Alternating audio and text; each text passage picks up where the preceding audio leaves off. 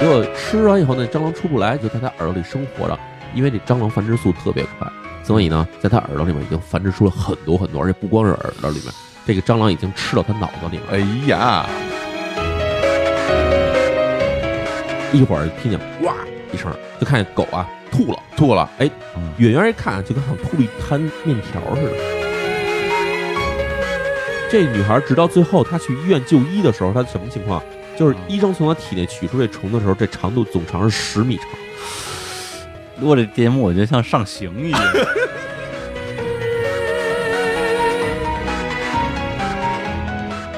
大家好，欢迎来到李淼谈怪谈，我是李淼。我是李叔，我说小伙子，今天我们的主题是恐怖的寄生虫。哎呦，呦，寄生虫这事儿哈，其实去年有一个奥斯卡电影儿对，嗯叫这个《寄生虫》，韩国拍的哈。嗯但是我们今天要聊的并不是所谓的这种社会上的寄生虫，嗯而是说啊，真正在我们小时候听过很多啊，各种各样会生活在我们体内的寄生虫。哎呦，这种都市传说啊特别多真的吗？啊，因为我从小就老听身边的那些大孩子们啊就给你讲，一边讲吧，手里后来还拿出一条来，哇，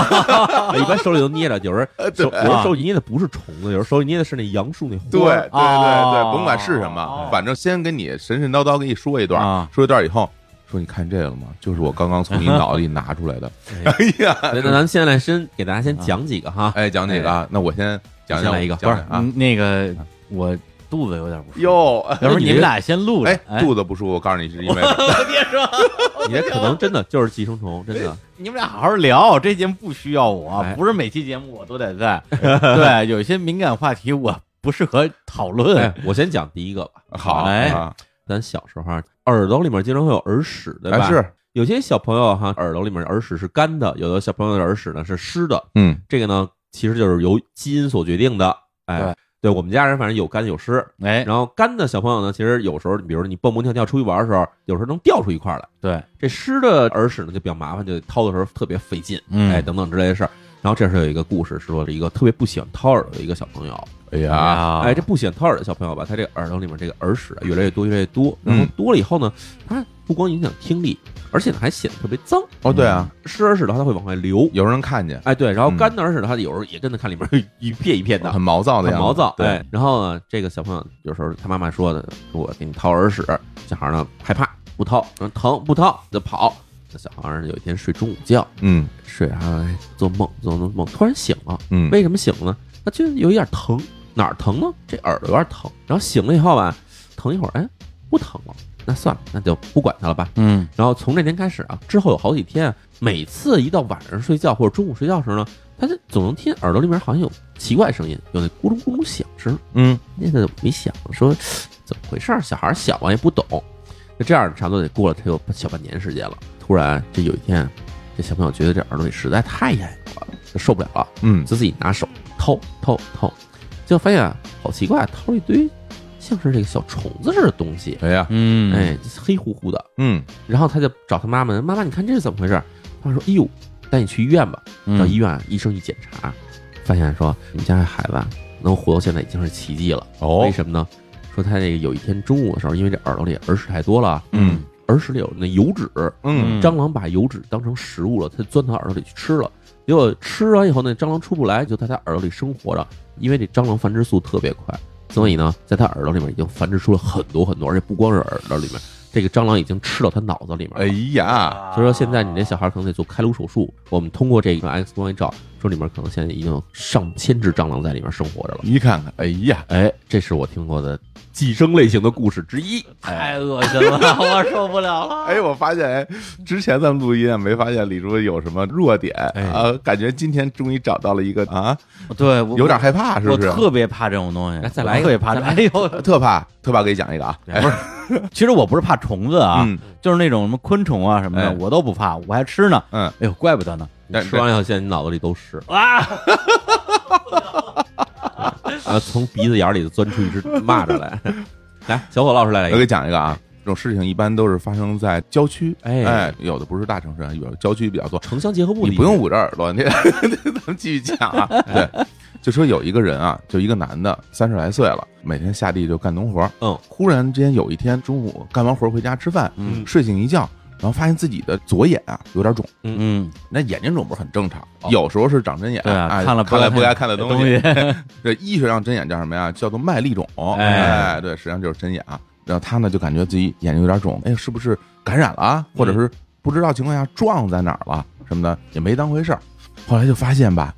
一天比一天肿，嗯一天比一天肿嗯，最后整个左眼这个眼皮啊都已经大到睁不开了，嚯，已经完全把眼睛啊给盖住了。嗯，然然后实在不行了，说哎呀这么大个儿，后来呢找到村儿里边的乡土医生，嗯，那医生过来一看，啊然后伸手一摸，说你跟我到里屋来吧，嗯啊，里屋把这个门帘一关，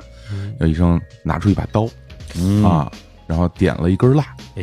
然后把这个刀啊在这个蜡上烤一烤，然后说你啊消一下毒，对，说你啊忍住疼啊啊啊，我要帮你处理了，嗯，然后呢就拿这个刀把他这个眼皮这儿啊啊给切开，切开以后，哇，跑出了好多只白蚁，就是那种蚂蚁在里边长了一堆，然后从那眼皮里呜就跑出来了。哇，然后后来乡土医生跟他说哈、你那天中午睡觉的时候哈、嗯就有一只蚂蚁跑到眼里没出来啊，没出来就在里边繁殖了，产卵啊了。说正好你这个眼皮里边有那么一个小伤口，嗯它就钻进去了。钻进之后，它就在你的眼皮里边儿哎，眼睑上边儿这个眼窝这块儿啊就繁殖了，繁殖，后来就长了一个哇像球似的，最后都跑出来都是活的啊，在在那儿跑，啪啦啪啦把你跑，对，怎么样就？就说这个睡觉的时候啊，经常会有这种虫子跑到你身体里去，听着酸爽吗？李叔，录这节目我觉得像上刑一样， 太难了，太难我再给了你讲一个我再给你讲一个再来一个，再来一个，个，哎不是不是不是，你说蚂蚁这个真的是，嗯我小时候跟很多小男孩一样，嗯喜欢逮各种虫子嘛，啊，什么蚂蚱啊、蛐蛐啊、呃知了啊，嗯，唯一怕的一种昆虫，特别害怕蚂蚁。哦，真的，然后呢，其实我特纳闷儿，我为什么怕这么小的一个虫子？别的虫子那么大个儿我都不怕。嗯后来我想了想，就因为蚂蚁太小了，它有时候会爬到你身上，你不知道，你家那边的蚂蚁是大蚂蚁、小蚂蚁，都有，都也有小蚂蚁，也有大蚂啊蚁，都有都有，大就是那种大黑蚂蚁嘛，啊大黑蚂蚁，啊然后还有大黄蚂蚁。大黄蚂蚁、大黑蚂蚁，然后小黑蚂蚁，对还有小红蚂蚁，对对对对，对我来讲最可怕的事儿就是夏天在那个大树底下嗯乘凉坐着，哎突然觉得胳膊痒痒，一看一看一个蚂蚁在胳膊上爬，嗯，对我来讲这就是最可怕的事儿。哎呀哦，这还对不算最可怕的，我告诉你，哎，我们再来讲一个啊，哎，这故事有点相连啊，再来一个，说这个有一个人啊，去树林里玩儿，像郊游似的地方玩儿的时候呢，他爬树。城里这孩子爬树啊，经常就是逞能，嗯，但是呢，没想到那树外皮还挺粗糙的。他爬着爬着呢，就不小心啊，把这胳膊啊划开小口儿。哦，你知道剐蹭着这种树枝什么的，其实挺常见很的。常见，然后就没当回事儿。这天呢，大家郊游玩了很开心，当天晚上还是在这树林里面大家野营。野营完了，第二天啊，大家一块儿回城。回城以后啊，那小孩儿觉得胳膊好像有点痒痒，嗯，哎，他得抹了点药膏，胳膊这个痒的那地儿啊就慢慢封了口了。嗯，然后他就觉得嗨，没事儿了，不当回事儿。没想到，没想到哈，差不多回去啊，有一个礼拜左右时间啊，胳膊这儿啊越来越痒了。哦，痒痒，你知道我们就得挠嘛，对啊，挠多了以后啊，皮肤受损以后，它其实特别容易变成那种皮炎，啊，就比如说什么过敏性皮炎或者湿疹这种东西，就经常会这么长出来。这小孩就老挠，挠几下以后管点用，但是呢，过一会儿又又痒痒，他就开始抹各种药膏，抹药膏以后发现也不太管用。几天以后啊，这地方开始红肿了，哎呀，哎，红肿了，他就找他们家里人去了，说爸爸，你看我这怎么了？爸一看，你这个别老挠他了，你就让他这么待着吧，不然的话有可能会恶化的。小孩呢听他爸的话，就让他待着，结果没有发现啊，这痒的地方啊，它确实不痒痒了，但是越来越大，就是越来越肿，而且还有点发热。嗯，然后这小孩儿啊也不知道怎么办嘛，就这么待着。过了一段时间呢，这差不多到了大夏天了，大夏天上大家得穿短袖了。小孩一穿短袖呢，胳膊就露出来了。这时候家里才发现，哟，你这胳膊上怎么红了那么一大片？然后小孩说，他不光红啊，他最近摸起来里面好像还动。嗯，然后结果呢，家里人说，那那不行，带你去医院看吧。到医院呢，这医生啊就看了看说，这个事儿我还真没见过，你这可能里面有脓啊，化脓了，说我帮你排排脓吧。那时候这医生啊也不像现在说那么讲究，那那时候人医生就拿那个刀子嗯，划了一口儿，划了一口儿以后呢，就从里面呢爬出了无数只黑色的小蜘蛛，蜘蛛啊，哎，不是那种结网型蜘蛛，啊就是那种猎蛛那种东西，嗯，就到这个皮肤的小口里头啊产卵。哦，那当时爬树的时候呢，正好是刮破了以后，就把那卵就留在里面了。你看留在里面以后，然后孵化出来呢，这小蜘蛛什么呢，就靠它人的这个血液什么的啊，能生存，生存完了以后越来越多，越来越多，越来越多，全孵化出来以后，全是黑色小蜘蛛，咱不是大蜘蛛啊，就是那哎小的跟芝麻粒儿大大小的家蜘蛛。见过见过见哎，过一出来，呜，蜘蛛崽儿，蜘蛛崽哎，儿，小蜘蛛崽儿，哎，，怎么样，李叔？我已经我已经快昏过去了。 那我给你讲一精神的啊，哎，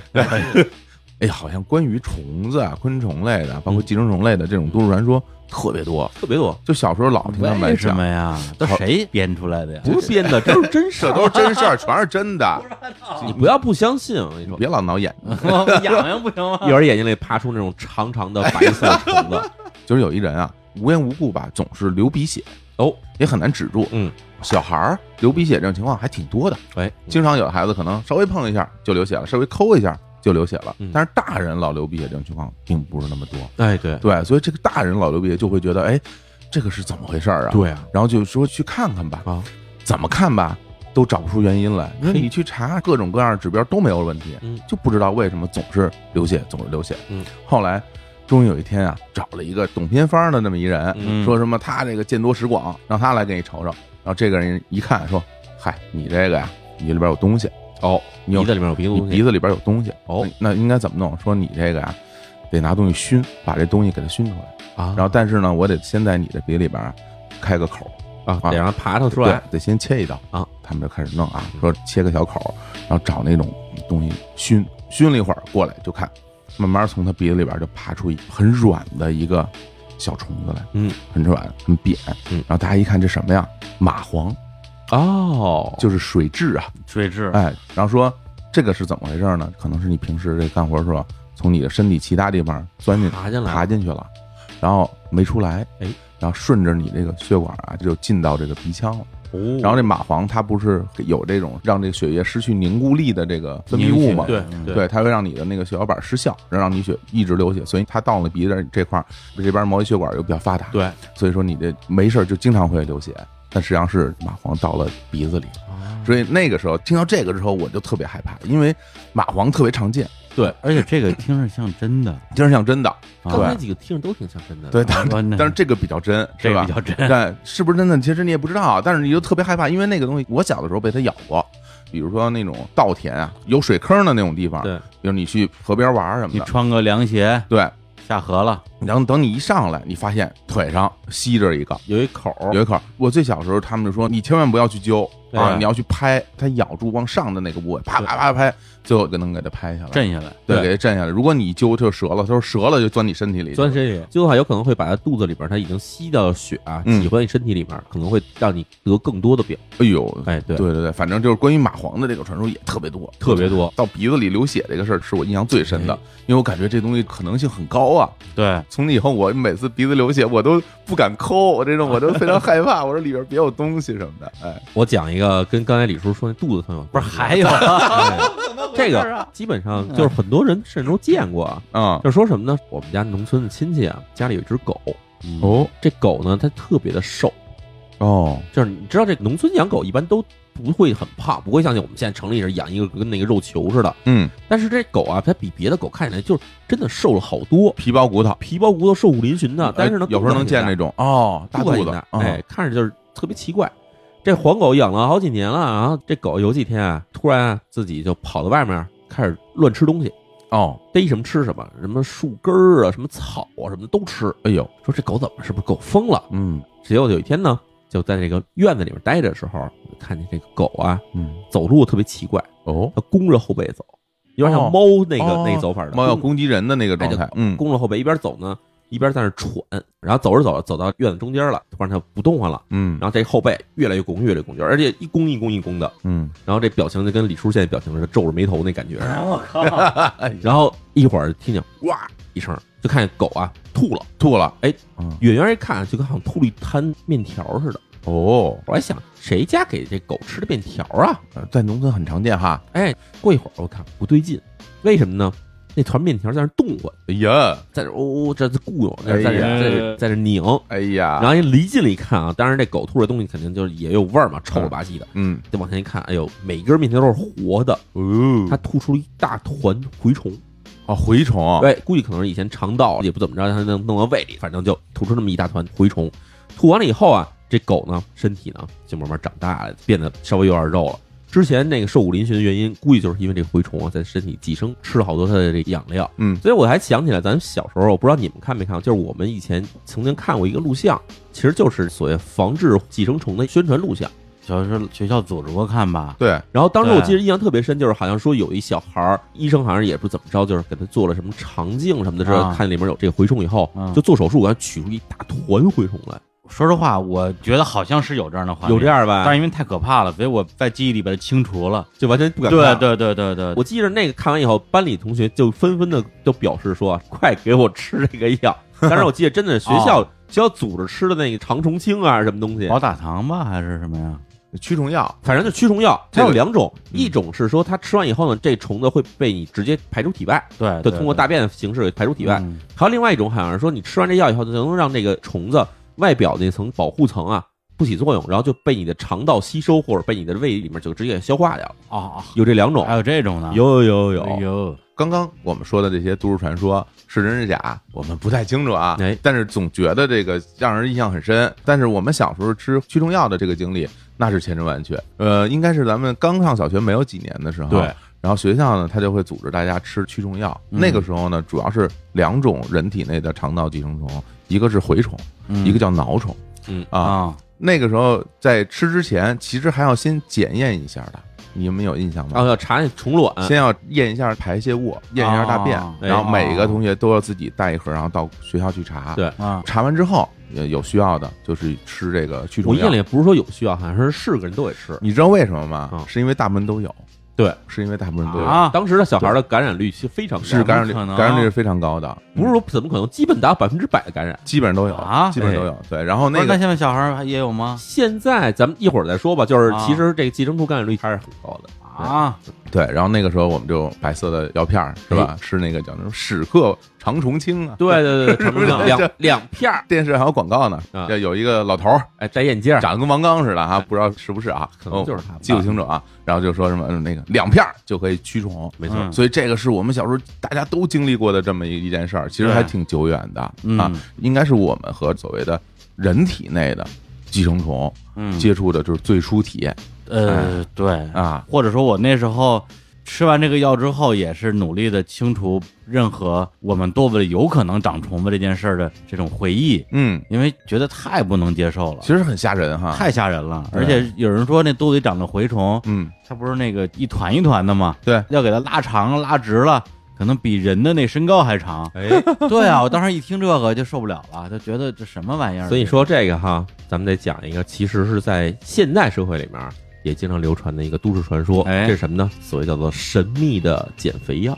哦嗯，哎，这神秘减肥药啊，最开始可能是从日本或者从美国流行出来的。嗯他是说，在一个女孩子经常看这种什么时装杂志上啊，有一大广告说，用什么方法都瘦不下来的你，嗯吃这药肯定可以马上给你曼妙身材。这太诱人了吧？还有一张照片儿，以前我们知道这减肥药经常有照片儿对吧？嗯，之前多少，之后多少。然后哎人家那弄的这还真的特别的真实啊，一看就是嗯确实是两个人也没有什么 PS 的。然后一看，哎，真的就是之前一百斤吃完以后就剩八十斤了，之前一百四十斤吃完以后就剩一百斤了，就是效果特别好哎，呦，很多人看着就特别的兴奋嘛。然后呢，这价格还不低，还挺贵的。哦，嗯结果有一女孩儿就去咨询这个打电话，嗯人家说你之前吃过这药吗？女孩说我没吃过，有什么关系吗？人说这个药啊，一辈子你只能吃一次，你不能再吃第二次。然后说行，那我没吃过的话，那您就把这个东西推荐给我呗。嗯，就是我们知道那个胶囊不是一板儿一板儿的吗？嗯给它一板儿的一个东西拿过来了，啊，就跟药是一样的，啊，就是胶囊，一板儿胶囊，外面还有包装。然后这女孩呢就跟人联系好了时间，嗯说我想买这药。哦，人说那你得当面交易，不能通过邮寄交易。哎，就给他哦叫来了。这个不像买药的，像卖毒品的，因为当时其实网络嗯时代不是那么发达，也没有那么多快递，啊所以很多人去了那小办公室，嗯对吧？买个什么这地儿都啊也是直销化妆品啊，直销药品这种东西。很多哦嗯哎，他就去了以后啊，人家把这一个外面包装啊，就是一个干干净净的一白纸盒子。这个女孩儿就拿开一看，里面一共是十二个胶囊，这十二胶囊都放好了，然后看起来就跟药一模一样，但是上面嗯什么印刷的说明都没有。结果卖他药这人跟他说：“您记住了哈，这个药呢，一周只能吃两粒，啊，一周只能吃两粒。”两片儿，哎，然后你这里面一共十二粒呢，嗯足够你吃一个半月的。首先啊，一个半月之后，您肯定可以看到效果。嗯说要是没有效果呢，我建议您再等一个月，等到两个半月或者到三个月的时候，假如实在没效果，您再找我们来。啊，然后同时，三个月之后啊，无论您这个效果如何，你也得跟我们联系一下，啊，就是让我们知道到底您这吃药的情况是如何的。对，哎，然后这女孩听完呢，就拿着药就回家了。当嗯然给的钱还是挺多的，一大笔钱。但是这女孩一想，你要是做什么减肥哦抽脂，啊、抽脂或者什么减肥操什么那种，比那个要轻松多了。那可不是哎吗？当然回家了。回家以后，她就想，哎，尝尝试试吧，对吧？刚买回家吃了，吃完以后，她发现啊，首先呢，自己食欲啊，确实好像没有以前那么旺盛了。哦，但是呢，不像她想的时候，比如有的这减肥药吃完以后就开始腹泻，嗯，对吧？要不有的就是疯狂出汗， 对哎，喷油，哎，有喷油的，哎，这叫奥利司他 嘛，对吧。哎哎然后什么反应都没有，哦她就这么着啊，就将信将疑啊，吃了四片儿。哦，有人这差不多已经过了有俩礼拜了，吃了四片以后，发现这效果好像是似有似无。嗯哎，这个体重呢也是减了点儿了嗯，但是呢，他又想说这段时间我可能确实节食啊，嗯可能就已经减了，这药是不是骗人的呢？对，没用，嗯哎，骗人的没用啊嗯。他给那边那个办公室打电话，说嗯我这吃了四片了，过了得有三分之一了，为什么哎没什么效果呢？然后那人说：“你别着急，假如说没什么效果呢，我们也不建议您把这药啊多吃，嗯因为担心啊之后效果会太猛，啊，所以你最好还是循序渐进的去吃。”对，然后这女孩听完这件事儿以后呢，就说：“我接着吃吧。嗯”吃到第六片儿的时候，发现不一样了，哦这体重突然就下降了，哇，嗯下了得有四五公斤的样子。嗯四五公斤的女孩一想说这么厉害，嗯，因为她本来稍微有点小胖的一个女孩子，哎她的梦想啊是当个时装模特儿，但是哎呢，呀嗯确实你想时装模特儿要求你挺苗条的，啊对那想着一下瘦这么多，那每年都有时装模特儿一个选拔的这么一会，哦那看我要是等三个月之后再有效果的话呢，好像时间有点赶不上。嗯说干脆我就早点给它吃完得了，哎呀，哦对吧？我一气儿给吃了以后，我直接瘦下来，半个月以后我就能参加那个时装模特那个比赛去了，哎嗯这好像挺好的。哎呀然后这女孩呢，到吃第七粒儿的时候，把剩一口气儿全给吃了，六粒儿哎，一口气儿全给吃下去了。哇，吃以后，哎，特别让人欣喜啊，唰，体重就减的越来越快，越来越快。嗯这这女孩特别高兴，就赶快开始准备参加这个模特比赛了。结果她就开始准备，准备，准备到差不多还有两三天时间，这个选秀大会要开始之前啊，嗯她突然就开始有担心了，担心什么呢？说我这样是不是还是不够瘦呢？还不啊够，已经很瘦了，因为有的人你知道，就跟做那个医美似的，哎啊，对对对，越做越多，上瘾，哎，上瘾。这女孩也是觉得我是不是还是不够瘦呢？嗯然后这女孩想说，那我干脆节食两天好，哦后面两天我就不吃饭了。哦对吧，，前几天还是正常吃饭，然后这两天我就不吃饭了。瘦上加瘦，哎瘦上加瘦。结果呢，节食到第二天，也就是说还有一天时间就要开始这选秀的日子的时候，突然不行了。嗯但起床以后啊，肚子疼的要死啊的，嗯哦然后过了一段时间就开始觉得这心慌气短，喘不上气来了，赶紧打电话就叫急救车给送到医院去了。嗯嗯到了医院以后啊，检查了一遍嘛，嗯等着女孩儿缓过点儿了以后啊，这医生跟她说。我得了解一下你最近你是不是吃过什么奇怪东西啊？啊嗯哎，然后那个女孩说：“我什么都没吃，我这两天一直节食呢。”嗯医生说不是你节食，说你节食之前你是不是吃过什么东西，尤其是是不是吃过什么不干净的生的东西啊？嗯然后女孩说我没有，我这两天就是正常吃饭。但是呢，这个医生发现一点什么呢？就是她突然瘦下来的人啊，皮肤会有点松弛。啊对是然后医生说你是不是之前体重比现在要重不少啊？嗯嗯女孩说对，我是因为吃了那个减肥药啊，给我减下来了，嗯然后差不多一个月之前吧减的。然后这医生说你吃什么减肥药？嗯，女孩说这没有什么名字，从杂志上看见广告。没牌子，哎，没牌子。医生说，那这个我得跟你说实话了，说你体内啊，现在有我们难以想象数量的蛔虫，嗯我们怀疑啊，你吃的减肥药可能就是蛔虫卵，哎呀，这胶囊里边儿胶囊蛔虫卵。哦，其实我现在知道，在日本、在美国，包括在中国一些地区，其实都有这种传说，听说过，就是听说过嗯有一些来路不明的减肥药，你吃完以后效果特别好，是因为里面有蛔虫卵。嗯蛔虫吃到身体里面确实可以让你瘦，因为它会不停的吸收你已经吃下去的这营养。嗯但是同时哈，这不是一个正常减肥方法的原因是什么呢？蛔虫在吃这些东西的同时，它还会分泌很多东西出来，它不能光吃不拉呀、它要在你肠道里面还要排泄，嗯而且它还会排出一些生物物质。嗯结果就是什么呢？首先，你有可能会出现很大概率的哈肠梗阻，哎嗯然后呢会绞痛、长久的腹泻，而且更大问题是，这蛔虫假如繁殖量太多的话，它会嗯钻到你身体的各种脏器里面，造成更严重的，甚至造成死亡。哎呦，不是，我觉得这女孩得亏，也不是得亏吧，她也就是不知道。我觉得如果有的人真的是说为了减肥，她明知道哎，还吃，那真的是疯了。而且这还不是假的，因为在美国还真的出现过一种病例，他通过吃那种叫做广节裂头绦虫，就是一节儿一节儿那种东西，我知道那个，哎，美国有一女的，她就真的吃这种东西以后，她吃了身体里面，目的就是为了减肥，我啊真是为减肥，真的为了减肥。结果发现哈，这个虫子它成长速度是有多快呢？嗯，每天长二十公分，在体内每天生长啊二十公分。那不是一礼拜就一米多了，这女孩直到最后她去医院就医的时候，她什么情况？就是啊医生从她体内取出这虫的时候，这长度总长是十米长。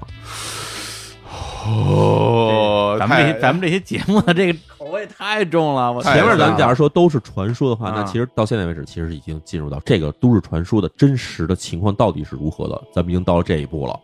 人体内这种寄生虫，说到底会给你造成多大危害的事儿，我相信其实很多朋友从各种渠道都可以听说到这种事儿。嗯，对，但是好像我们平时得到的这些宣传吧，哎，没那么多，所以大家都会觉得这东西有点神秘。就是它具体都是哪些东西，它具体会产生哪些影响没，错而且很多呢寄生虫你看不到，哎就是你嗯不知道它长在身体里是什么样，你也不知道它排出来是什么样，所以这个东西就很神秘。所嗯以我认为就导致了很多咱们刚才说那些都市传说。对你像啊刚才我们说的，其实有一部分是这种什么蛔虫啊、对绦虫啊，嗯哎这种东西，当然也包括什么像蜘蛛、蚂蚁、对，水质啊，水质。哎对，其实咱们说一下，主要咱根据科学的统计来说哈，人体内大部分的寄生虫呢，就是两种东西，一种是线形动物，还有一种是扁形动物。哎，对，哎哎哎，线形动物就是长的一条线儿，哦，扁形动物就是一小片儿。很少有说那种它可以在自然里活动的那种东西，在人体身体可以生长的，蜘蛛、蟑螂这 种哎，蜘蛛、蟑螂、青蛙呀，什么这种东西，对蝌蚪，呃，嗯蝌蚪。说实话哈，就这种东西其实很难在人体里面生活。对，嗯为什么呢？就是因为这些所有的这种动物，我们都知道它生活环境事实上是一定的。嗯，突然，比如一人，你给它天天扔在水里，让它在水里生活，这很难。对，然后你在水里的鱼，你给捞上来说，让它在陆地上生活，它也很难。嗯，同样，对于大部分昆虫也好，还是说这种像寄生虫这种东西也好，嗯它都有一个生存的环境。对，它可能有昆虫是需要氧气，它需要养料，比如说咱说养蚂蚁哈，蚂蚁需要养料，那可能跟家里养的这个猫的需要养料来源是不一样的。对，所以你说这蚂蚁要是真的在人的身体里面寄生，活着也靠吃你的这个肉和血的话，这有一个问题是什么呢？嗯，它可能确实可以吃肉，嗯，但是它吃肉的时候肯定会造成你的痛感，嗯，刺激到你的神经的细胞什么的。而且还有一个问题就是它不接触外界环境，它没有氧气，对。没有氧气的话，其实大部分动物是没法生活的。而且人和蚂蚁共生这么多年了，蚂蚁要能把人吃了，人早就被吃光了。然后对啊比，如说咱刚才说蜘蛛，蜘蛛的东西的话，它也需要呼吸呀、它也是得呼吸的呀。包括像小伙老师刚才说的这个水蛭，它保你身体里面，它其实能顺着这个血管走的这种条件是很有限的。为什么呢？嗯，因为我们知道它其实爬的地方是你的皮下组织，哎，它从嗯皮下组织要说能通过血管跑到你的脑部的话，它必须得进到你身体里的大静脉，对，哦然后进大静脉以后，还得从这静脉穿过肺部，跟着血液循环走，然后哎再通过这个肺部走到这个脑循环这里面来，然后才能走到你的鼻子里面。太难了，就是嗯一般来说哈，大部分的东西，假如真的进了你的静脉里以后嗯，它毒也堵在这你的肺里头了，而且它吸了血之后，它的体积会变很它大。会变很大的。对对所以这个情况，我觉得它要是真的能能在你鼻子里出现的话，它只有通过鼻子进去，才能在鼻子里待着。吸进去的，大部分其实我们知道，这种水蛭，就算你进到皮肤底下，它也只是在它吸进的地方附对近待着。对对对，所以我们有时候听说，哎，看说这有一口儿，这对水蛭真跑里面去了，怎么办这呢？这是能进去的，要不用鞋底子抽，对，还有一种说是拿这个烟袋去烫，烫它，对，对，就是烫它或者抽它才能掉下来，或对者说爬出来。嗯，哎，这其实往上爬的可能性并不是很大。总结一下的话，就是除了啊我们已知的那些体内寄生虫，哎，什么绦虫、挠虫哎、蛔虫、钩虫哎钩虫哎，所有我们平时能见着的这些什么昆虫啊对，基本上不大可能说真的不太寄生到人的体内，否则的话，人类就被他们给消灭了嘛。其实还有一问题是什么呢？啊，它不一定能消灭你，但是呢，会给你的这个生活健康会带来很大的问题。嗯很大问题，而且这个肯定就会被写进自然课本了，哎，而不是说在坊间变成一个都市传说。你说对，真要碰上这种说一个外界生物、嗯直接扑过来，然后就要寄生你，那得是抱脸虫， 露脸。 对，抱着脸就开始寄生，抱着脸啃，哎对啊，实话说哈，嗯咱们刚才说寄生虫，嗯寄生虫种类非常非常多。嗯那么咱们刚才其实聊到一个问题，就是咱们小的时候，这小朋友感嗯染蛔虫、挠虫的感染率非常高。对，我之前看了一些这种数据以后，发现当时我们认为说，咱们小朋友可能都感染上这种东西，这事儿并不难以理解。为什么呢？日本有当时有一调查，嗯他们在二战之后就马上进行了调查，说全社会的人带有蛔虫卵或者挠虫卵，就是带卵率，其实这只是粪便检查就可以。然后发现，当时在二战之后的日本全国国民里面，至少有百分之八十的人是带有这个蛔虫卵的。哎呀，然后直到一九七五年，嗯，这已经是二战之后过了三十年了。嗯一九七五年，我们知道日本已经是经济相对来说不错时候了，是，那个时候人的群体带卵率还在百分之五十以上。哎呦，我就就无法想象，对，哎呦因为我始终没法接受别人哎说我曾经带卵这种可能性你，现在说明还带 卵，这不好说，因为其实说实在话，就是假如你的体内的蛔虫的量不是非常多的时候嗯，你自己是没有感觉的，哦你体会不出来的。嗯然后蛔虫、挠虫、钩虫这种东西，这些被称为主要寄生虫。啊，在我国现在，其实主要寄生虫的这种寄生水平啊已经降到了百分之五以下了，可能。啊，但是，因为我们毕竟知道这寄生虫类实在是太大了，假如你把所有寄生虫全算进来，甚至把一些最近比较流行的或者比较成为话题的寄生虫全算进来的话，嗯，说全体人类的寄生虫的这个感染率呢，超过了百分之五十了，已经，甚至有可能已经达到了百分之六十、七十的水平。这边我们就必须提一个这种寄生虫，叫什么呢？弓形虫。哎呦，这个太经常非常听有到名了啊哦，弓形虫是真的是虫是吗？对哦对，你，看，有时候经常会听到这样的新闻，哦或者听着朋友之间的说谁谁谁家有个女生怀孕了，哎哎，然后就决定要把他们家的猫送走，是因为猫啊，它是弓形虫的一个宿主，有可能呢会有弓形虫携带，哎，如果说传给人了嗯，那对人就有很大的影响。这传说呀，这弓形虫啊会对人体生育啊什么的有影响，嗯，哎，这具体怎么着我不知道啊，哎然后所以就老听说，哎，要备孕或者说要怀孕了，就把猫狗啊送出去，这种事儿听的挺多的，啊对实话说，这弓形虫会造成什么死胎、流产，或者说影响你的生育功能这事儿，嗯其实现在也变成了一个都市传说了。啊哦但是真相如何，咱们在后面会讲。嗯，但是我们要提的一个事情是什么呢？其实是跟弓形虫相似，有很多这种寄生虫啊，嗯它会改变宿主的行为，嗯，哦能，理解吗？怎这事么儿说其实听起来很奇怪哈。比如说现在李叔，哎哎，我感染了一种寄生虫，哦，感染之前我可能现在跟你好好说话，嗯，但是我感染这个寄生虫之后呢，我可能见你就要打你，啊，或者说我感染这种寄生虫之后，我见着你以后呢，可能会对你时冷时热。这有点儿不可思议了，因这为其寄实生虫它不就是肚子里吸收点营养嘛，还能改变人的性格，但事实上呢，讲到一个这种科学的一观察哈，嗯说在法国南部一到夏天的时候，啊嗯，每天晚上有这种蝗虫，蝗虫就是咱们说那个蚂蚱，对对叫什么非洲蝗灾里边这种东西嗯嘛，长各种各样，反正遍布全世界。啊是对有道黄、嗯，飞黄，哎，还有中华剑中华角剑角啊这皇，小 黄，哎，咱现在普及了知识哈。对对然后说这个法国南部有好多小农庄嘛，嗯好多小的这种别墅什么的。嗯，就这人他发现每天晚上他自己的别墅游泳池里面，嗯好几百只蝗虫就全跳进里面，全淹死了，自杀。全是自杀。哎呦，不这是非常著名的一类传闻，叫做动物自杀行为啊，哎哦哎，之前老听说什么鲸鱼自杀什么之，海豚什么自己跳崖什么这种 啊，对对对，所以对老这种传闻听了很多。但是他说这蝗虫自杀，蝗虫呢我们知道就是天天在那边吃点东西，然后就到处乱飞，叫一叫这种，对就是啊蹦来吃蹦饱去了睡，就哎这种东西，它的这种群体规律性行为好像不是特别常见，除了迁徙的时候。对，所以这个人开始觉得什么？可能自己晚上开着灯招来的蝗虫，所以这蝗虫全跳到水里自杀了哦，。啊趋有光可能哎，他就把灯全关上了。关上之后发现哈，这蝗虫还是每天晚上只增不减，而且越来越多蝗虫就开始往这游泳池里跳。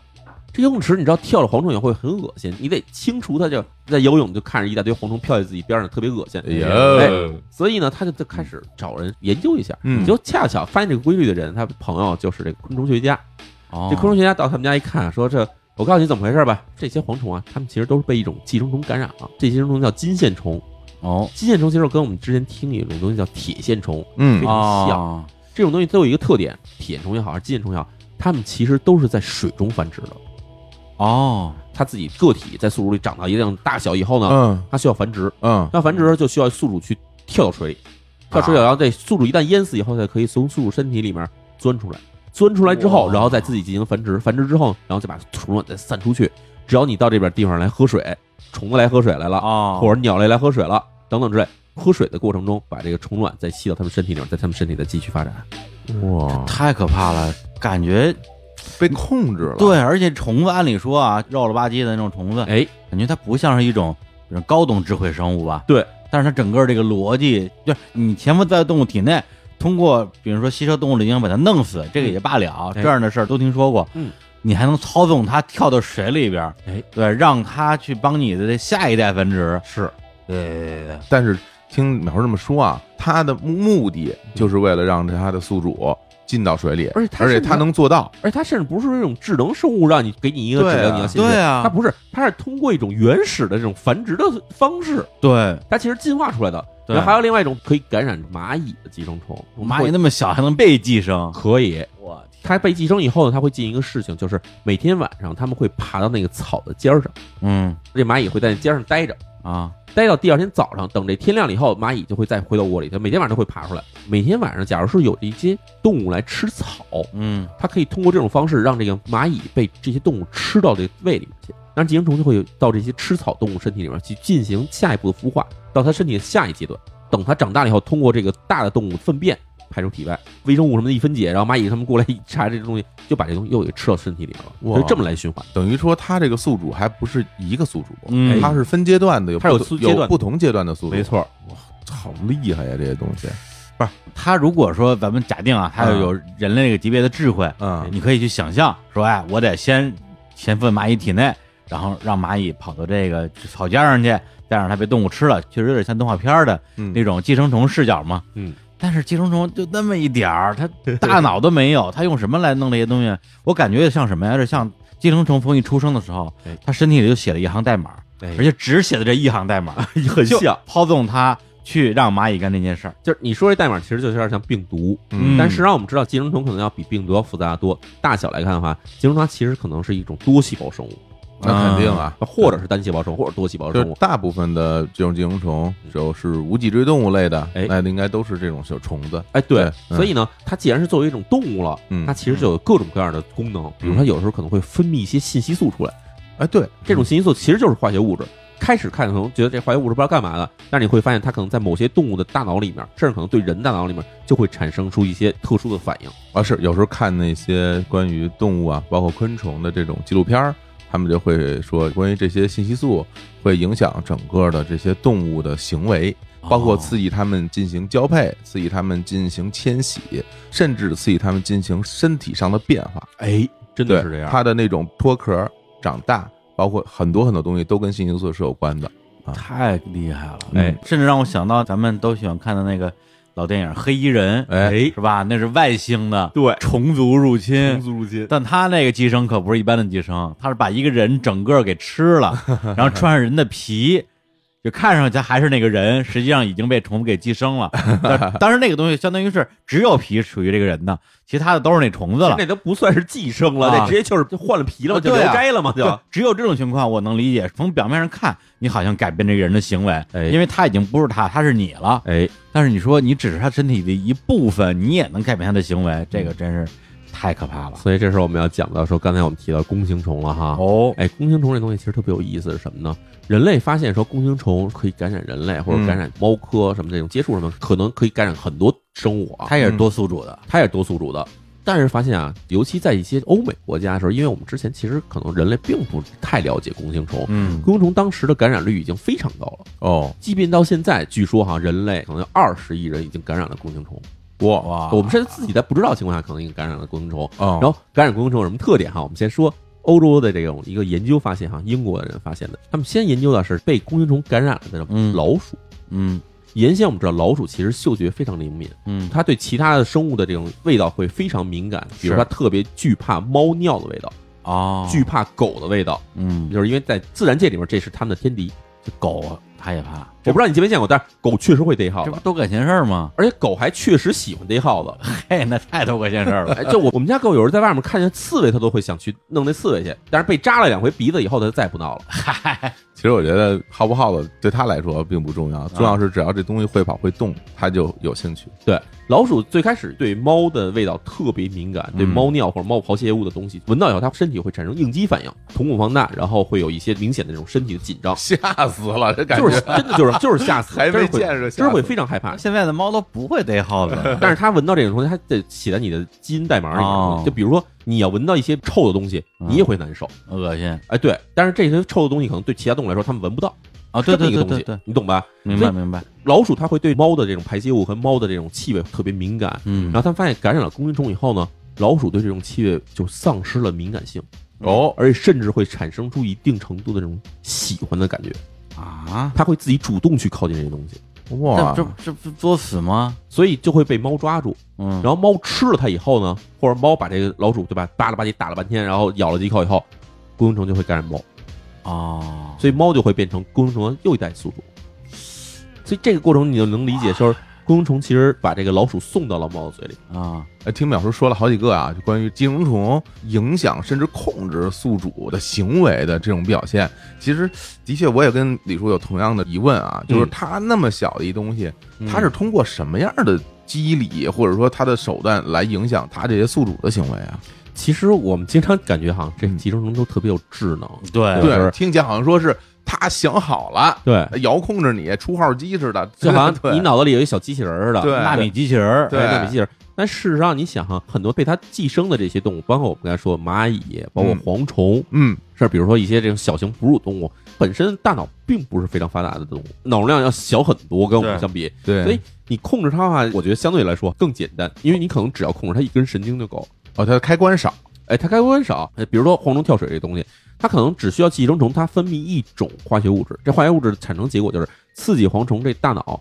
认为说它需要喝水，嗯，然后这蝗虫就自己的通过本能它就会寻找水，嗯，然后它就会淹死在 水里。哦哦，感觉特别像那种电影里边儿，你去剪一个大楼的灯光的那个线，只要剪一根线，咔嚓，整个楼的灯就灭了。没错，就这个东西，我们说起来，其实这可能是大脑的一个 bug 或者怎么样，嗯就是我们其实所有行为都是通过神经来控制的。这根神经断掉的话，你所有信号，你想干嘛的这些事情，其实都无法传达到自己的机体里面，或者说无法嗯就怎么样，嗯，或者它给你一个错误信号，对，然后就会让你想要去怎么做。就等于说，其实你没那么想喝水啊，但是他还告诉你你是渴的，对你应该去喝水，所以它就会通过这事儿以后，就让你哭哭哭全就让你去调调。。对哦呦，这个真挺厉害的。哎，然后比如说像控制蚂蚁这种东西的话，我们知道蚂蚁其实经常会被很多种东西所寄生，它不光是被寄生虫所寄生，这样啊，对，它还有可能被真菌所寄生。哦，就是我们有时候看到，不光蚂蚁，像有些动物，它会被真菌所寄生的情况，嗯就比如我们知道最有名的中国那个嗯冬虫夏草，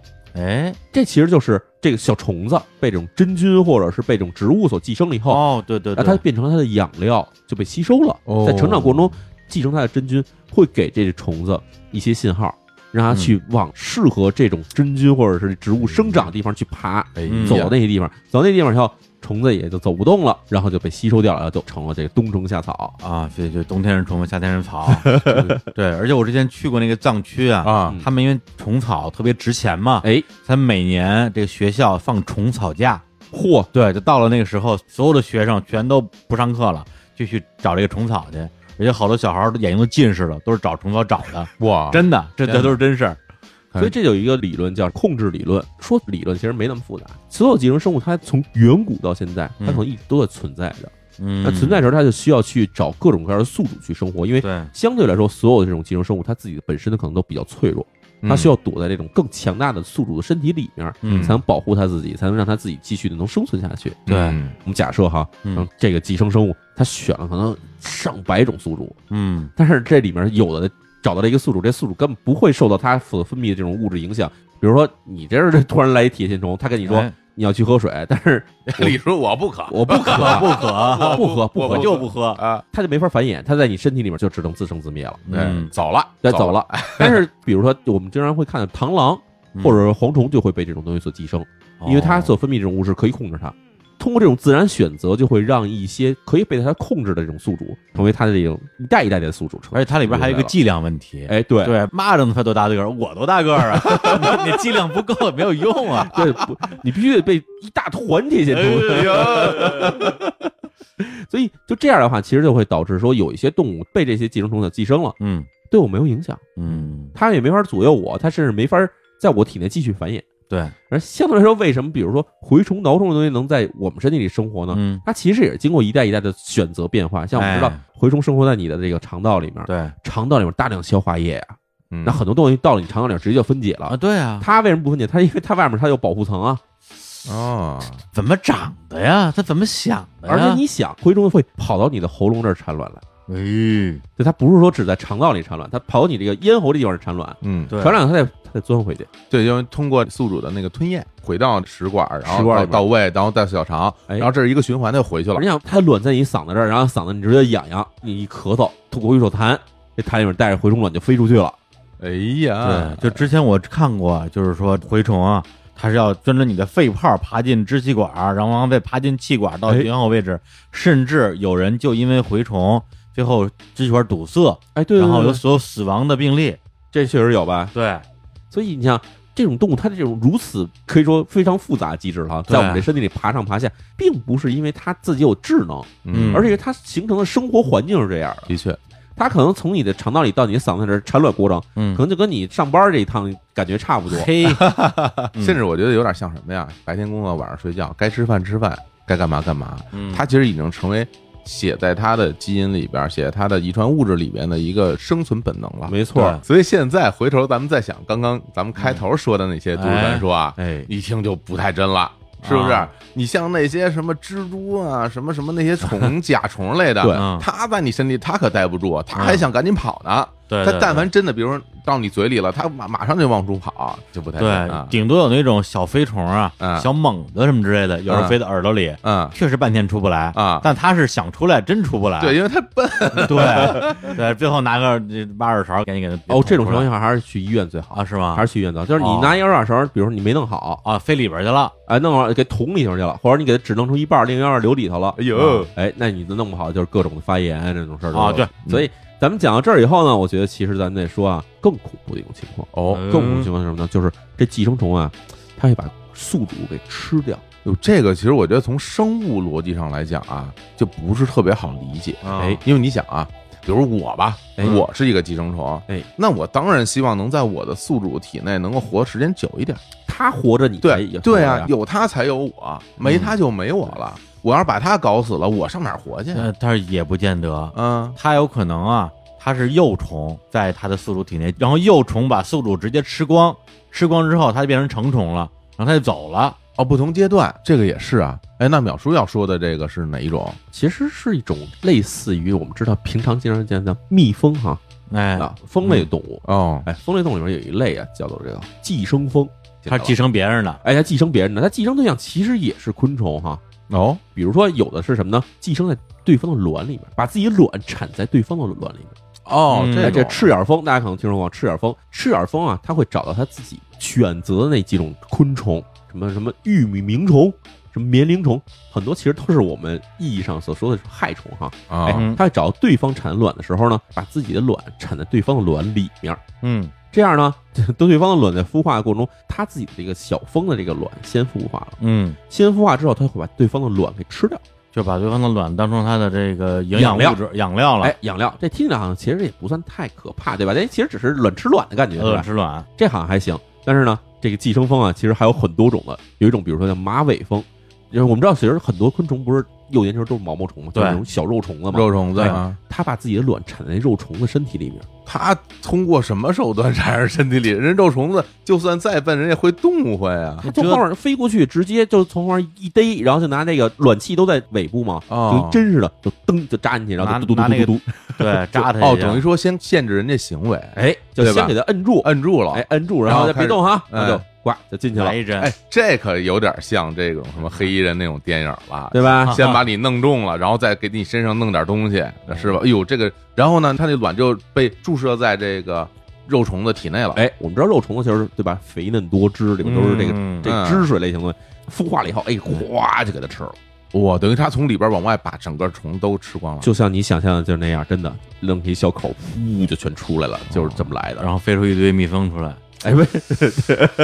不过李叔这个很啊像你刚才说那个，就是分阶段嘛。嗯那这个就是幼虫阶段，哎哦等于幼虫阶段，它其实不需要它的宿主一直活着。这相当于幼虫吃成虫，对，就是我的宿主的意义就在于给我提供养料，哎对我吃饱喝足就到日子了，反正把你吃死了，让我自己再变成成虫。对啊然后变成成虫以后，它其实就不是寄生虫了，它变成成虫以后，它其实就独立了。它是独立对生活的这种蜂对类的这种动等物，于说它的幼虫阶段对是寄生，啊等于它幼虫也是一个寄生状态。哦对，就是寄哦生蜂的嗯种类非常多，像刚才咱说说有在卵里面的，有在幼虫身体里面的，啊，还有比如说我们知道在茧，经常知道是不是有人啊做蛹或者做茧嘛，真是蚕蛹这种东西哎，给那里面凿一个眼儿，然后把这个卵产在这里面的。啊，还有更狠的，就直接找成虫，直接往你身体里面下卵。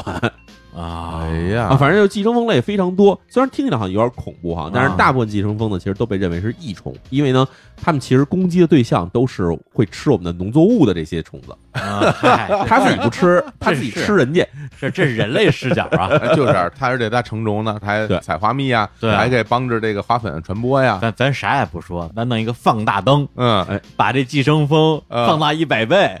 那可就不是那就照着你就来了。对，啊那可就不是益虫了又。说看这边这仨人也肉乎 乎的，鲜嫩多汁，噔噔噔，对在他们身上缠点就是卵。摁住，摁住来来一针，人家那，呃实际上他那东西，我估计都都能有那种什么神经性毒素，对，控制这个行为，扎你你都不能动。就是甭多了，就是比你还大一蜜蜂给你摁那儿的话，哎我呀估计你也动不了。我想着都就吓死当了。然，说这寄生蜂，其实就让我想起另外一种东西，就是嗯呃苍蝇。哦，哎蜜蜂跟苍蝇经常拿来做对比嘛，嗯，啊这怎么说？不是苍蝇，就是蝇类的某一种蝇类啊啊啊对，以前听说过很多，而且我还确实见过这种什么呀东西？就是草原上有一种蝇类哈，有的时候它们产卵，它们产哪儿呢？产在牛粪里面。我之前去那个澳洲，哎，去做那个热气球，哎在上热气球之前，我天，整个那片草地上，哎，除了牛粪就是苍蝇，哦就是苍蝇，简直那苍蝇你就根本就轰不走，没错。全是苍蝇但是我知道还有一种苍蝇，它们那个寄生的方法特别奇怪，啊！它不是把产卵产在牛粪里面，嗯，而是把这个卵排到这个牛的眼睛里面。眼窝后面的地方去进行孵化，哦而且还曾经有过记载，或者说有过报道，嗯就是有的人不小心被袭击了，也是产在你的眼睛里面。哇，那岂不是跟我刚才说那个都市传说从眼睛里边弄出东西？它不是从眼睛里面弄出东西，它那个卵孵化以后是蛆，就是从你眼睛后面会往外哦爬蛆我天哪！啊。这个事儿确实是有不是的，这不是说好都是都市传说吗？怎么怎么都成真的了？要变成真的 了，汗毛掉一地呀、这 个这是怪恶毛心的。掉一哎地，毛都吓掉了。对啊，还有更恶心的这个，还有啊还有更恶心的，这让李叔给大家讲。啊，你说那个呀，哇，哪个那个太吓人了。什么东西？有一种东西啊，嗯叫缩头鱼虱。这虱呢，它是身上长虱子那个虱啊，哦，啊，不是那个草原上的虱不是子那个 lion 是吧？啊。对，它其实不能算是一个寄生虫寄生生物这啊，是寄生生物哎啊，它是这个节肢动物门，其实长的呢就是一个肉虫子啊，就跟我们小时候看的那种呃不长毛的肉虫子也差不它多，它是像一节儿一节儿的吗？一节一节其实的。有点像那种潮虫或者叫什么啊，对对，前条串虫，子，对对对对前串子那对，种的。这个东西太厉害了哎。它怎么叫缩头鱼虱呢哎？首先啊，它是在水里边儿寄生在鱼的身上。哦，它如何寄生在鱼的身上呢嗯？对，它首先进入到鱼的身体里边，哎然后它会吸食鱼的舌头的血液，让鱼的舌头萎缩。你可以理解为它把鱼的舌头给吃了。吃完之后，它让自己的身体的尾部和已经萎缩的鱼的舌根儿啊连在一起，然后它就变成了鱼的舌头，它就完全就你明白吗？它还能起到舌头作用啊吗？能起到舌头的作 用，等于说给这个鱼的舌头换上了一个义肢。我给你换一假舌头，我给你当舌头。对鱼的喉舌对，啊！这鱼其实可能在过程中它也没有什么受到什么特别大影响。我不知道鱼痛觉原理啊，嗯反正就是把人舌头吃了之后自己变成舌头。反正就是，假如是我自己的话，嗯那就可能就是舌头我疼了一阵儿时间，嗯，然后再过一时间，那这舌头不是我自己的舌头了，对，但是我别的东西都不受影响，我吃东西呢，这舌头也一样。嗯，我的我就感觉就跟那个一只可能差不多有，点像，是吧？嗯，但是它还要通过这个鱼本身来吸收营养。对对然后呢，我呢不白吃你，哎，嗯我帮你干活儿，你这个原来这舌头的活儿呢，我干了，是哎，这么想吧所以？它还不是一只，它像寄生兽。所以嗯对。以前有一个漫画对叫《寄生兽》，对讲的就是一些外星生物入侵地球，嗯，理论上应该是把人类的脑子给吃了，哎然后他整个替代人的这个思维，嗯但是这个主角呢，因为他正好当时运气好，他只有一只手被吃了，然后寄生兽就变成了他的手，哎，两个人就变成一个共生关系，就不是寄生了，还真是所以这缩头鱼是也有点像是共生关系，有点有点这意有思点了意，思，对吧就是它其实还挺仗义的，是吧？仗义什么呀？我哎，太我恶心了。我也没弄死你是吧？你呢，得分我一口吃的啊。那假如跟你说，哎，把你舌头给拉了，换一个鱼尸搁上去，你觉得它仗仗义义？吗？绝对不行，是吧？弄死太哎仗义，不是？那么你就没舌头了？我就这这个根本进不来，我告诉你，我还我还容你这个，那肯定不行。哎，而且我又想到啊嗯，就是咱们在讲关于寄生这关系嗯，淼叔嗯，你说那个杜鹃那玩意儿算寄生吗？寄杜鹃把别人的蛋对，给弄走了给，推出去踢出去，对，然后把我的蛋是不是我蛋， 把你的蛋，哦把自己的蛋放在人家那个巢穴里边，让别人给他，让别，人给它孵，我觉然得后这不能算寄生，孵大了之后呢，他把那杜鹃带走了，这叫不要脸。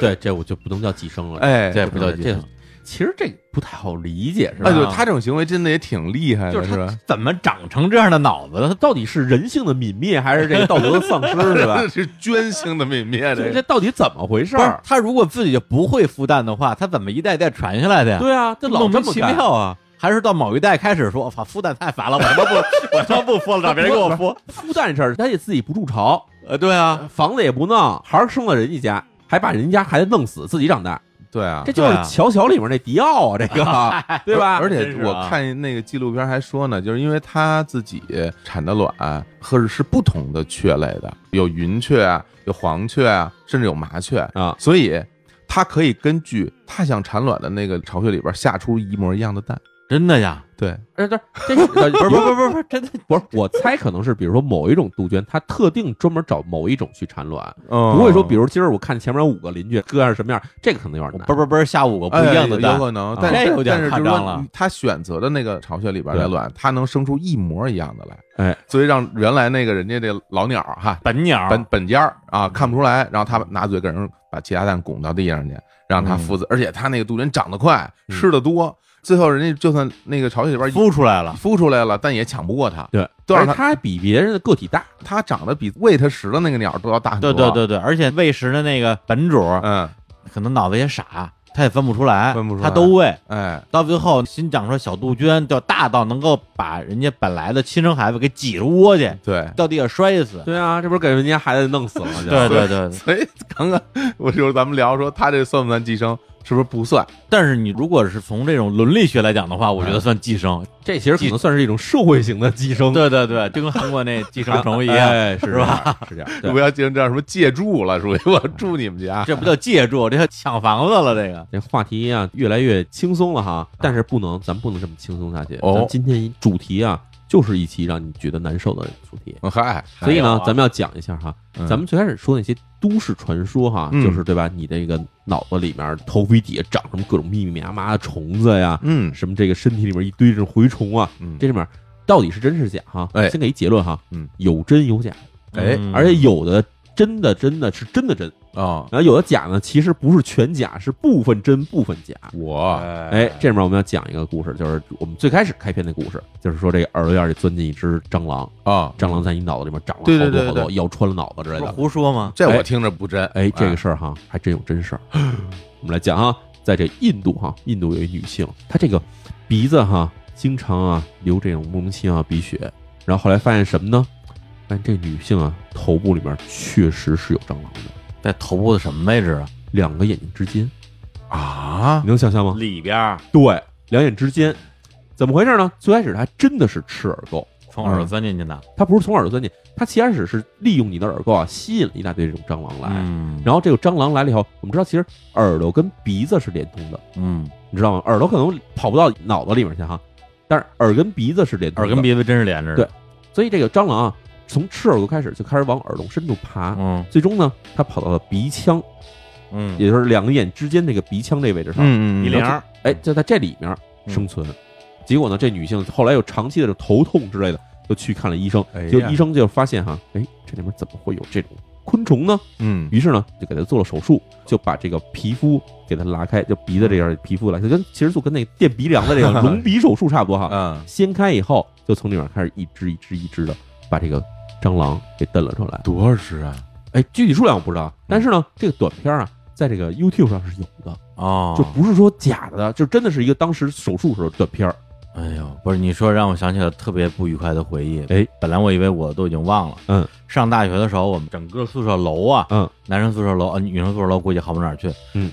闹蟑螂啊，你们可能没法想象这个蟑螂到什么程度。哎，不是说你一拿拖鞋一个蟑螂，或者是你拿杯子一个蟑螂。嗯那时候不是都是睡上下铺木板床吗？啊，床有床缝儿，哦，床缝里边全是蟑螂。就是上铺只要一对动，就哔哩吧啦往下掉。不至于说你一动就往下掉嗯。但是我们当时有一同学手特别欠，啊他就是说：“哎，你看我们宿舍蟑螂特别多。”我说：“有多多呀？”他说：“我给你表演一下。”哎，拿着一打火机，哎，打火哦机一烧点，然后就燎一下那床缝，真的就床上噼啦啦往下掉掉蟑螂。啊哎呀，当时我觉得，我问题是他就住下铺，那等于说他每天脸的正上方就是一堆的蟑螂，哎，这半夜睡觉掉下来，张着嘴睡觉，这不就完了因吗？为什么呢？其实像蟑螂等等这些昆虫啊，它们主要食物来源其实是来自于人类社会的。这个男生宿舍，我估计女生宿舍可能也好不到哪儿去，好好不吧？到哪儿去？就是好些这种吃剩下的东西，嗯，然后还有一些这种食物残渣，甚至瓜子儿皮、饼干渣，嗯，然后还有什么呢？就是人的皮屑，哦，人自己分泌出来的油脂皮屑，这些嗯都是他们的食物。就甚至木板儿、纸嗯都是可以吃的。然后说这个有一统计哈，南非约翰内斯堡的这个医院有这种耳鼻喉科外科医院，说这个一年之间啊，就他们那儿就医啊去看，说这个虫子飞到他的鼻子里边，飞到他耳朵里去了，或者进到嘴里去了，这种虫子要通过外科手术往外拿的数量多少呢？一年啊，大约有这个二十多个人嗯啊有这种统计。然后这里面二十四个病例呢，里面十个病例是蟑螂，八个病例呢是苍蝇。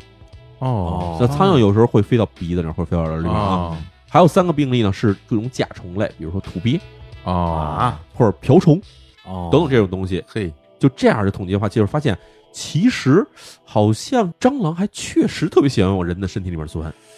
我突然觉得啊，咱们这个最近养成的戴口罩的习惯挺对好的，对，我啊出门就戴着口罩，睡觉都戴，对，然后戴着这个入耳式耳机，哎我让你钻戴着眼罩，眼镜，对，护目镜，这回你没地儿去了吧？啊就是反正就是睡觉的时候把耳 鼻子也鼻子耳朵都给堵上是耳吧鼻？喉， 对，哎，当然其实啊，重要的还是得注意个人卫生，这个对这是重要的。包括这个环境卫生，对对哎对家庭卫生，对哎，都得要注意。特别是那些这厨余垃圾，对，赶紧扔啊而。而且家里呢，如果出现了蟑螂，还是要找这个专业机构啊进行一下灭蟑。对对对哎对，这个东西还的确是我听说一个说法啊，就是说当你看见它了，说明你们家已经很多了。哎对，是这样的。对对啊，对我看到这种就是比较科学的这种统计来发现哈，你之前说其实有很多生物是在进入人体上是无法生存的，对嗯但是有几种生物确实是可以在人体里面寄生一段时间。哦，这就刚才我们提到的，比如说水蛭。水蛭二零一零年哈，在这个秘鲁还确实有过这么一起病例，嗯就是在人的鼻腔里面发现了一个大的水蛭，跟你讲故事是一模一样。天哪，是真的呀！我这我我吓死我了！而且这个水哦 你蛭还，不是不害怕吗？我你以为因为这要是假的，我不会真的呀而且这个水蛭还特别的大，哦啊它大到什么程度？大到这个人他当时进去了，他觉得自己是感冒了，然后把整个鼻腔堵住了的感觉。哦，然后这水蛭还有一个很大的牙，就其实就咬在他的鼻腔里面。我天啊！嗯哎，这个是一个统计，这个真的就是从鼻子进去的啊，从鼻子进去的。估计也是睡着了，爬进去了。然后呢，蟑螂，尤其是小的这种，像什么德国小蠊啊，嗯，像我们在北方常见的这种蟑螂，啊哎，进入人体的可能性其实还是很高的。哦，嗯虽然不是说 这不是那种就是每天都会发生啊，嗯但是大部分进入人体内的昆虫嗯基本都是这个德国小蠊。啊，嗯哎，所以其实是刚才我们这上来讲的故事哈，蟑螂钻耳朵，嗯，还有这个鼻子里面钻这个水水蛭，蛭这两个事情其实都被证明 是是真的。真的，我操吓死了。哎，哎那么嗯，今天这期故事呢，我觉得到这儿呢，我们就给大家做一个结尾吧。关终于有结尾了。哎，终于做一结尾，嗯就是我们来回忆一下哈，别回忆了，我都受不了了。我之前看一个这个传说，其实在这节目里都没提过啊，哎，就是说有一个小孩去海边上玩儿，嗯然后呢，它不是沙滩，是周围有那个礁石的地方，嗯这膝盖磕了一口子，嗯，很疼。然后过了一段时间呢，膝盖里面就长出了很多这种藤壶，糖葫是什么呀？藤壶就是一种贝壳类的动物吧，你可以哎理解对有就是哦有时长得候吸附在那个岩船壁上底啊、船岩壁啊底这种地方。甚至有的那个什么鲸哎，对，鲸的身上，对啊，吸着那些东西。当然这个事情其实是不可能的，因为藤壶的孵化的条件非常苛刻，人体嗯是不符合这条件的。嗯哎，那这些其实算是假的，但是我们说的就是真实性的存在，说真的还是真的非常真啊。嗯，还哎是这些虫子呀，就我觉得就像李叔说的一哎样，真的啊，戴着口罩。其 实，对，说回来，我说回来，我觉得其实现在在城市生活里面啊，哎就像这种情况是也是很少的，所以大家也不用那么紧张，说什么。我睡觉真的要戴口罩，我们说着玩儿的啊，您不用嗯真的什么每天晚上 全副武装，把自己戴一头盔睡觉， 不要听了节目以后呃产生这样的这个哎，影对响，不啊，要这矫枉过正不。要矫枉过对正啊。但是呢，嗯咱们回忆一下，说今天咱们节目里讲的一些真正在人体内啊可以寄生的各种生物哈，我们不能白白讲这些故事。小时候听这些故事，它肯定是有什么意义的。哦，那当时这个老师经常说嘛，说是吧？虽然我们现在这个吃了这个驱虫药，嗯哎但是呢，之后该怎么办呢？注意个人卫生，哎，勤洗手。那句话怎么说？那时候就从小听哎到，病嗯从饭口前入，哎，饭前便后要洗手。对啊哎，平常别吃手，哎，然后别留指甲。哎，咱记小时得候讲挺熟啊。啊，当然了。啊然后还有什么就是不要嘬手指头，嗯，嗯，然后见到什么生的东西，生是生吃瓜果要 要洗净，这什么小学生这什么守则，感感觉觉咱们这节目适合在什哎么全中国的小学播放，小孩子都吓死小了。朋友都吓哭了我。跟你说，我都不太行了。说实话，也是硬 撑着。所以你想想看，咱小时候这些故事，就你要背这些口诀，什么什么饭前便后要洗手，生吃瓜果要洗净，其实背起来啊，小孩儿可能很难理解。嗯但是呢，你把这些东西通过生动的方式告诉他们，嗯，对吧？比如有的小朋友对喝生水，哎，哎，生吃瓜果，结果呢，就有一天哎呃突然发现自己脖子一圈长的全是蛆，就这种故事，你讲一下，小朋友都会吓死了。小朋友就说：“我再也不喝生水了。我小时候啊，因为在村儿里长大，嗯哎，在村儿里吃什么桃儿啊啊，什么杏儿”啊，嗯，山里红啊，海棠啊，枣儿啊，黄瓜呀啊，全都是从树上揪下来就直接吃，对 吧？从来不洗， 对吧？哦从来不洗。要比今天肚子 疼呢。走了，哎，好嘞，好嘞，好嘞，的，好的，好的。行那么今天这一期节目，我觉得到此为止吧，咱们就好好吧。嗯那么跟大家说再见。拜拜，拜拜哎拜拜，也真走了，你看。真走了，真走了。